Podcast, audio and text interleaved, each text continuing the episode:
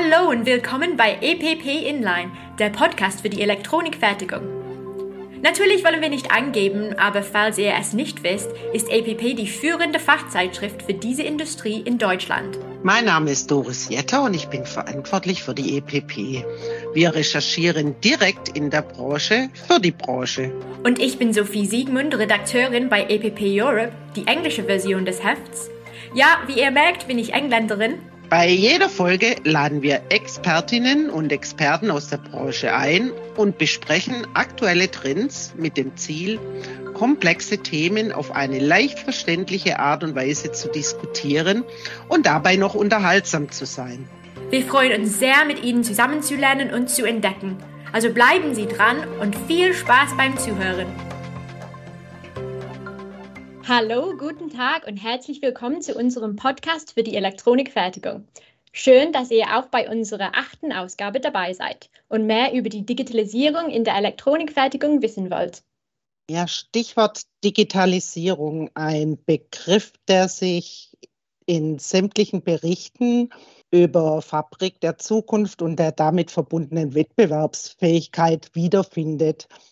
Und zudem als zentrale Triebkraft Kraft hinter dem Paradigmenwechsel in der Industrie eine Steigerung von Effizienz und Flexibilität in der Produktion verspricht.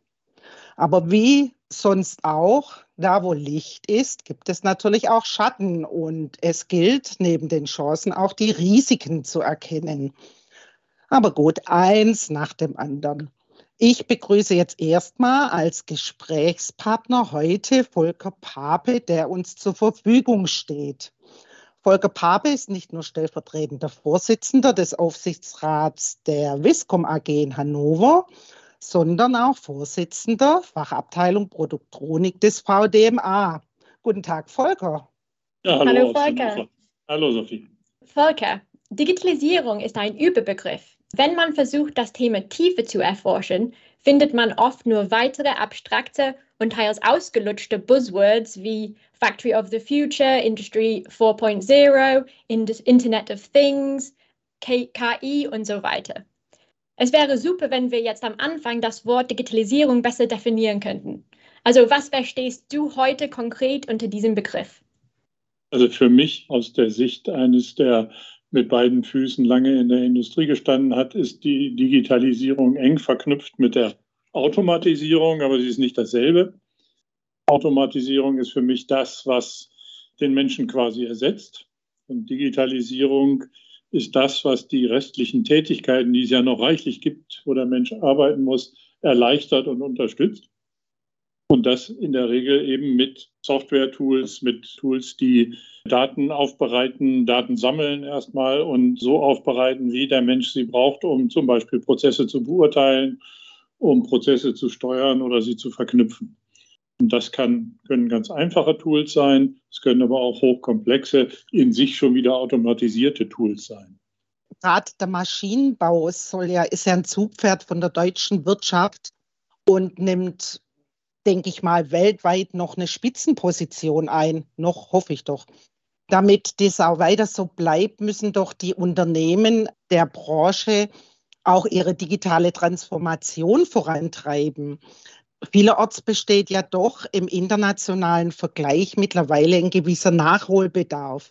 In deiner Funktion jetzt beim VDMA, Volker, erhältst du ja bestimmt tiefere Einblicke genau in diese Thematik. Also genau gerade das, was Maschinen- und Anlagenbau anbelangt.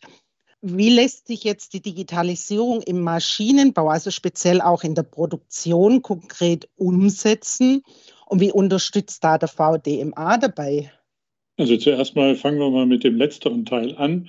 Äh, mhm. Wie unterstützt der VDMA dabei? Meine persönliche Erfahrung ist, dass in den verschiedenen Fachabteilungen und Fachverbänden dieses Thema branchenspezifisch sehr angegangen wird. Aber es gibt dann natürlich den Fachbereich Software und Digitalisierung, der sich mit diesem Thema auch als eigenständiges Thema mhm. befasst. Und da kann man sich ganz viel Beratung abholen in Form von Publikationen, aber auch in Gesprächen mit den entsprechenden Mitarbeitern. Also mhm. der VDMA ist da so eine inhärente Quelle aus den äh, Fachverbänden, wo man sich regelmäßig trifft wo man immer wieder Informationen auch aus der äh, Branche selber bekommt, von Partnern, die unterwegs sind und so weiter. Man tauscht sich halt aus, ohne dass man nun irgendwelche wettbewerbsrechtlichen Dinge da anspricht, sondern einfach, wie macht ihr denn Dash, wie du sagen würdest? Dann tauscht man sich einfach unter Kollegen aus. Ja. Aber tatsächlich nochmal, unabhängig vom VDMA, sehe ich im Prinzip die Elektronikindustrie erstmal als eine, die Automatisierung und Digitalisierung schon sehr weit vorangetrieben hat und das auch in Deutschland. Mhm. Jetzt muss man natürlich auch sehen, dass es Lösungen gibt, die teilweise herstellerspezifisch sind, wo wir als Lieferanten, nicht nur wir als Viscom, sondern auch Unternehmen, die äh, unsere Marktbegleiter sind, sich anpassen müssen an das, was die größeren Kunden verlangen an Automatisierungs- und Digitalisierungslösungen. Mhm. Das sind äh, zum Beispiel auf der untersten Ebene Datenaustausch-Tools, die standardisiert sind zwischen den Maschinen innerhalb einer Linie. Das sind aber auch Anbindungen an MES und andere äh, übergeordnete Systeme, die einfach verlangen, dass bestimmte Datenformate eingehalten werden, damit die gesamte Fertigung digitalisiert und automatisiert gesteuert wird.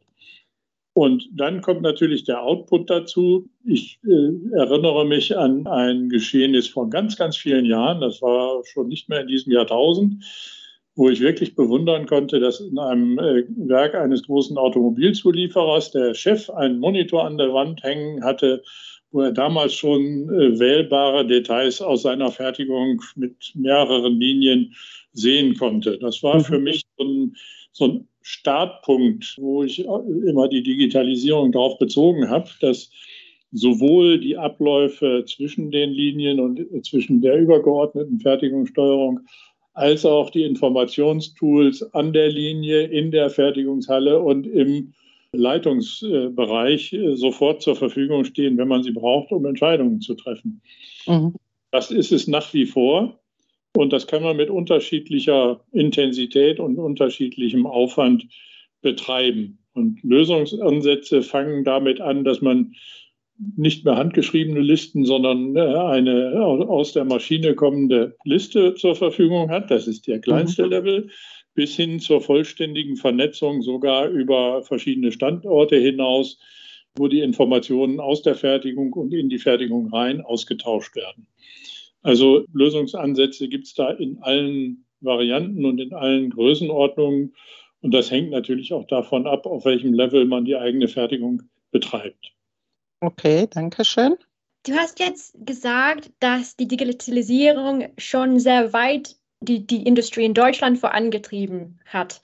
Wir haben seit, seit fast ein Jahrzehnt oder mindestens ein Jahrzehnt den Begriff Factory of the Future gehört. Leben wir schon in dieser Zukunft, in dieser Future?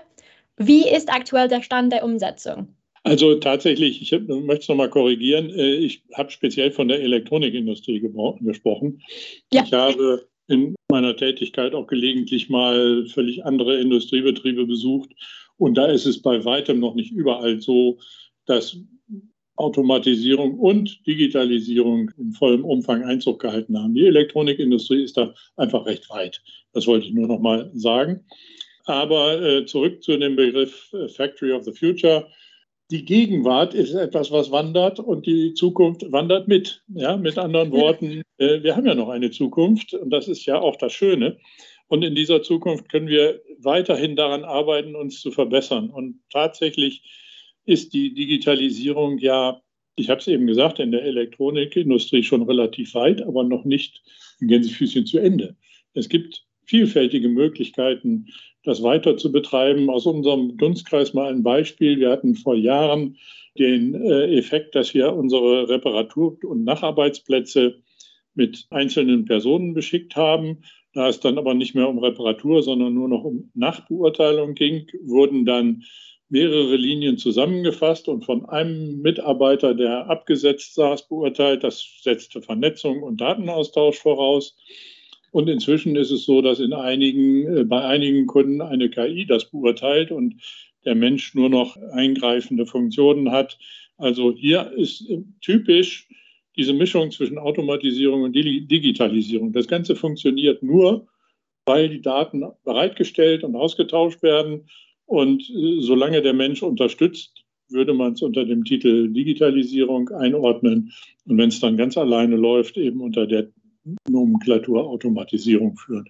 Das ist mal so ein Beispiel aus unserem Dunstkreis, was ich benennen kann. Das ist die Entwicklung, die stattgefunden hat. Aber natürlich kann man das Ganze noch weiter treiben. Wenn ich im Detail wüsste, wie, würde ich das jetzt sagen. Aber das wird die Zukunft zeigen. Ja? Also da gibt es bestimmt noch endlos viele Möglichkeiten, wie sich das weiterentwickeln kann. Die Leistungsfähigkeit der Anlagen steigt, der Rechner steigt, der Software steigt. Und äh, die Ideen, äh, die die Menschen haben, gehen äh, Gott sei Dank ja auch nicht aus. Insofern, die Zukunft liegt vor uns und da wird noch einiges passieren.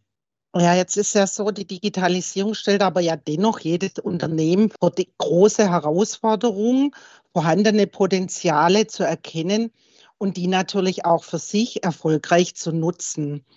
Wie kann jetzt der Wandel auch ohne hohe risikobehaftete Investitionen gelingen? Und mein, neben den finanziellen Mitteln benötigt es ja auch Manpower. Wie regeln das die kleineren Unternehmen, die, die, die solche Voraussetzungen überhaupt nicht haben? Naja, das ist wie überall. Man kann sich manche Dinge leisten, manche Dinge nicht. Das ging uns früher auch so. Geht uns auch heute noch so. Manche Dinge können wir uns auch heute noch nicht leisten.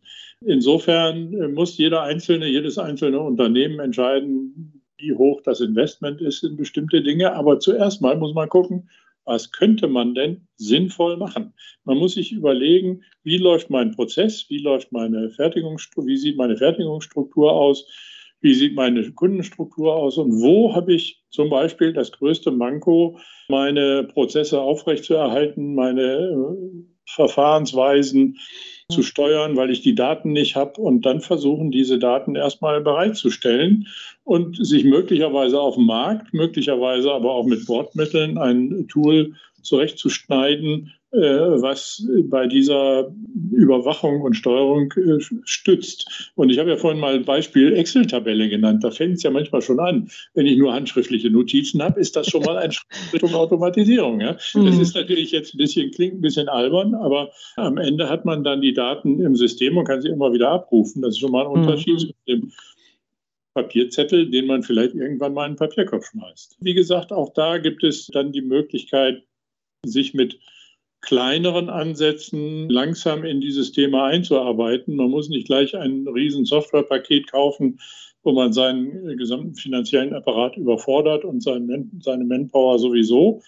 Aber natürlich, wenn man dieses Thema angeht, braucht es Kümmeraufwand. Und den kann man nicht immer als Person leisten. Da muss man vielleicht mal jemanden einstellen.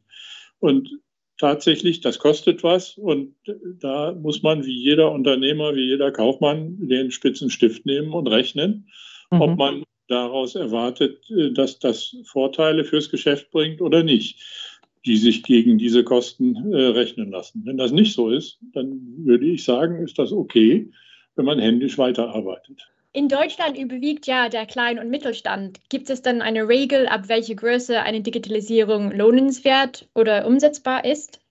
Das glaube ich nicht. Tatsächlich ist ja Mittelstand äh, auch ein dehnbarer Begriff. Ja, wir haben äh, uns immer in den Mittelstand eingeordnet, auch als wir noch deutlich kleiner waren. Aber Trumpf, der äh, eine ähm, äh, Milliardenumsätze hat oder zumindest deutlich über einer Milliarde liegt, rechnet sich auch noch zum Mittelstand. Ja, also es ist einfach davon abhängig, was kann ich investieren und was lohnt sich. Will ich meinen Umsatz steigern in bestimmte Richtungen und brauche dazu die Kapazität, die mir dieses Tool jetzt schafft? Oder will ich einfach ein leichteres Leben haben? Und dann muss ich entscheiden, was muss ich dafür in die Hand nehmen? Holen mir Angebote von Softwarefirmen ein. Das können die kleine Klitsche um die Ecke sein, die das kann. Das kann aber auch SAP oder sonst wer sein und dann steht eine Zahl auf dem Papier und dann muss ich die beiden gegeneinander rechnen. So schlicht ist das. Ja, also ich bin da wirklich der Meinung, man muss einfach abschätzen, was bringt äh, die Digitalisierung konkret im Einzelfall und was äh, bin ich bereit dafür aufzuwenden und was äh, ist der Ertrag davon. Also Geld ist entscheidend, Mathe ist entscheidend. Der Ertrag muss ja nicht unbedingt Geld sein, der kann auch Freizeit sein. Ja, also wenn ja. ich, äh, wenn ich als Mama and Pop Shop 24 Stunden am Tag in der Produktion stehen muss, ja, und ich schaffe es mit einem Tool, mir davon zehn Stunden zu holen, dann ist das ja. Geld wert, aber kein Geld. Ja. Ja, ich würde mich gern noch dem Stichwort Datenanalyse und Big Data zuwenden, mhm. denn es heißt ja immer für schnelle und sichere Entscheidungen zur Steigerung der Produktionseffizienz wäre es ja auch sehr wichtig, die Daten nicht nur zu sammeln, sondern auch zu verstehen und richtig zu nutzen. Das stimmt schlicht und einfach. Man äh, muss ja wissen, was man da tut. Eine Statistik über die Frage, wie viele Bauteile sind jetzt links und rechts rumgedreht, bringt nicht so wahnsinnig viel, wenn links und rechts kein Unterschied ist im Ergebnis. Man äh, muss halt schon relevante Daten haben, die im Grunde genommen aussagekräftig sind für das Problem, was man lösen will. In unserem Fall zum Beispiel, wir sind ja Inspektionsanbieter, ist es relativ schwierig zu sagen, wir finden sicher Fehler, wenn wir von einer Million Bauteilen nur zwei Fehlerbilder haben, die wir finden. Ne? oder die überhaupt auftreten. Also mhm. es ist dann schon sinnvoll, möglichst viele Fehlerbilder auch zu haben, um sicher zu sein, dass man bei der Verifikation das Richtige tut. So und das geht quer durch die äh, durch alle Datenbestände so. Die Daten müssen relevant sein. Und was man schon im Großen und Ganzen sagen kann, jeder, der was produziert, weiß, welche Daten und welche äh, Qualifikatoren dafür wichtig sind für seine Produktion. Ja, und die muss er natürlich dann nehmen und damit arbeiten. Aber erstmal braucht er die Daten und muss sie sammeln. Wir reden immer, ja immer über KI. Die künstliche Intelligenz ist ja etwas, was man trainieren muss. Und wenn man keine vernünftigen Daten hat, um diese KI zu trainieren, dann ist es egal, ob es KI, na sagen wir mal AI, Artificial Intelligence, KI wie keine Intelligenz oder MI, menschliche Intelligenz ist. Wer keine Daten hat, kann, kann auch nichts bewerten. Also das Gehirn ja. von Menschen muss auch trainiert werden. Ja, so ist es. Wenn wir über Fachleute reden, reden wir oft über Erfahrung. Das ist nichts anderes. Die wissen, was passiert, weil sie es hunderttausend Mal erlebt haben ja, in ja. ihrem mhm. Leben. Oder wie was aussieht oder wie sich was anfühlt oder wie bestimmte Trends sind. Das ist nicht immer richtig. So ist das auch mit der KI, ja, also mit der, nein, mit der AI. So. Die, die Art und Weise, sich etwas zu merken, was passiert ist, arbeitet ja ähnlich wie bei Menschen an dieser Stelle. Das ist will jetzt nicht sagen, das ist wie der Mensch, aber in diesem speziellen kleinen Segment arbeitet so eine Artificial Intelligence wie der Mensch etwas globaler. Ja, und da ist das durchaus ähnlich. Man braucht Gänsefüßchen Erfahrung. Ja, ich sage das jetzt mal mit diesem allgemeinen Begriff. Mhm. Und die kriegst du nur aus einer Menge von Daten. Und das ist genau das, was jede Entscheidung braucht. Klar kann man auch mal aufgrund Einzelereignissen entscheiden, aber das ist eher heikel. Aber wenn wir schon gerade bei, beim Wort Erfahrung sind, wie lassen sich denn da Internetfremde, auch in Gänsefüßchen sage ich jetzt, in solche Prozesse einbeziehen? Also wie nehme ich jetzt grob gesagt die Omi, die an der Eck steht, an der Hand und nehme die da mit? Ja, das ist ja, sage ich mal, eher ein Problem der Digitalisierung, zum Beispiel der öffentlichen Verwaltung. Da hat man mhm. ja genau dieses Problem.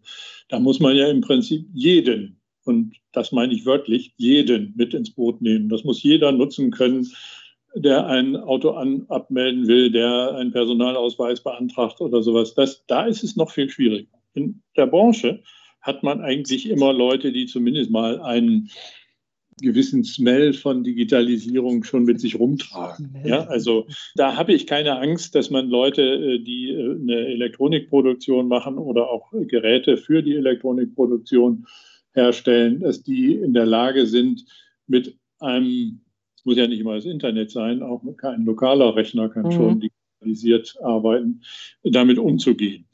Vor allen Dingen, wenn man eine Software benutzt, die genau dafür zugeschnitten ist, dass es im Grunde genommen jeder potenzielle Anwender, natürlich eben nicht die Oma an der Ecke, aber jeder potenzielle Anwender aus der mhm. Branche versteht, weil die Begriffe die richtigen sind. Ja? Also wenn mhm. wir über was weiß ich, 0206 reden, weiß das in der äh, Autobranche wahrscheinlich keiner, aber in der Elektronikbranche Elektronik. Und so ähnlich ist es auch am Rechner, wenn wir Statistiken über Bauteiltypen haben, dann ist das da für jeden geläufig. Also müssen quasi ältere, in Anführungsstrichen, Mitarbeiter keine Angst haben, dass sie im Zuge der Digitalisierung vielleicht nicht mehr an ihrem Arbeitsplatz sind.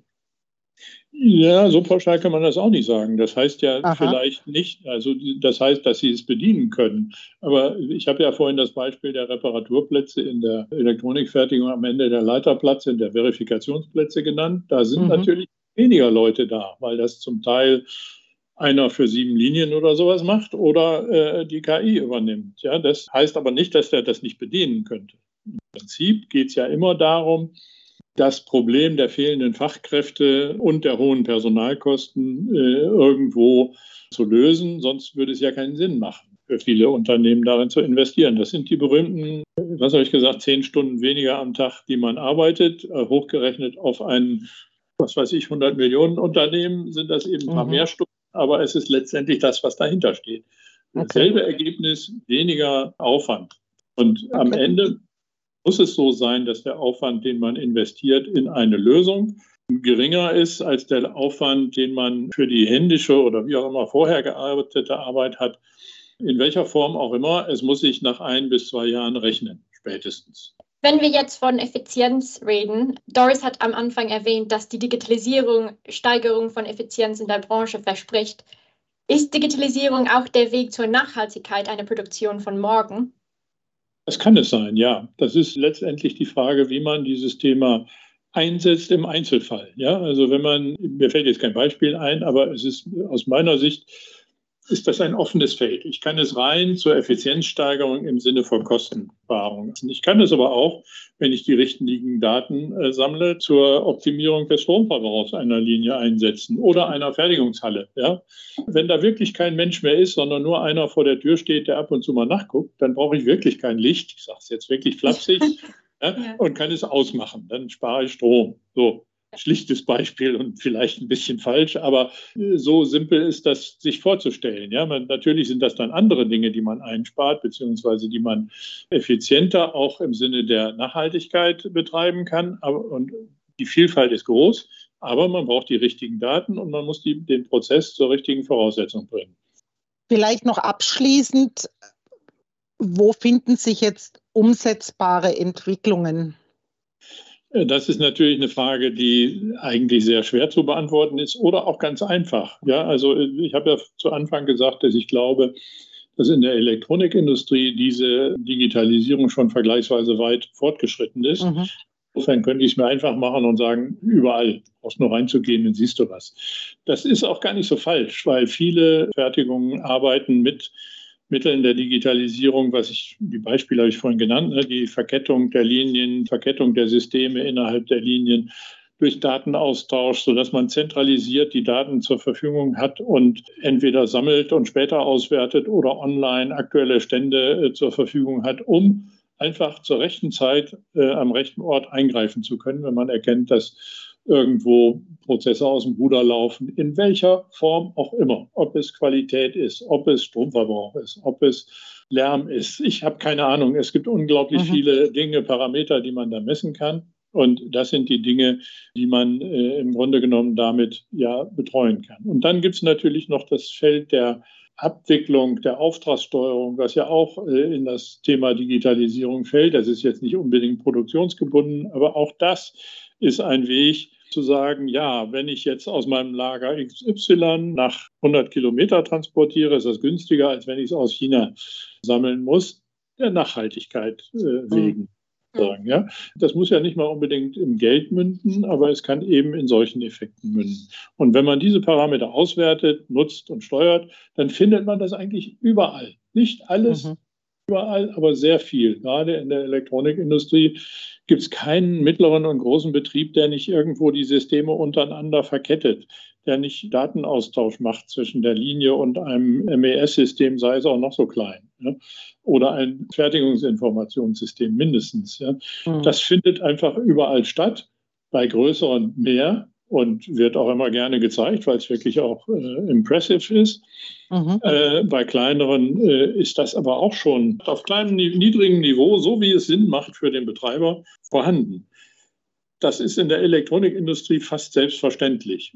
Und wenn man äh, wissen will, wer sowas alles liefert, dann habe ich ja vorhin gesagt, es gibt diesen äh, VDMA-Fachverband Software und, der heißt glaube ich Software und Digitalisierung. Mhm.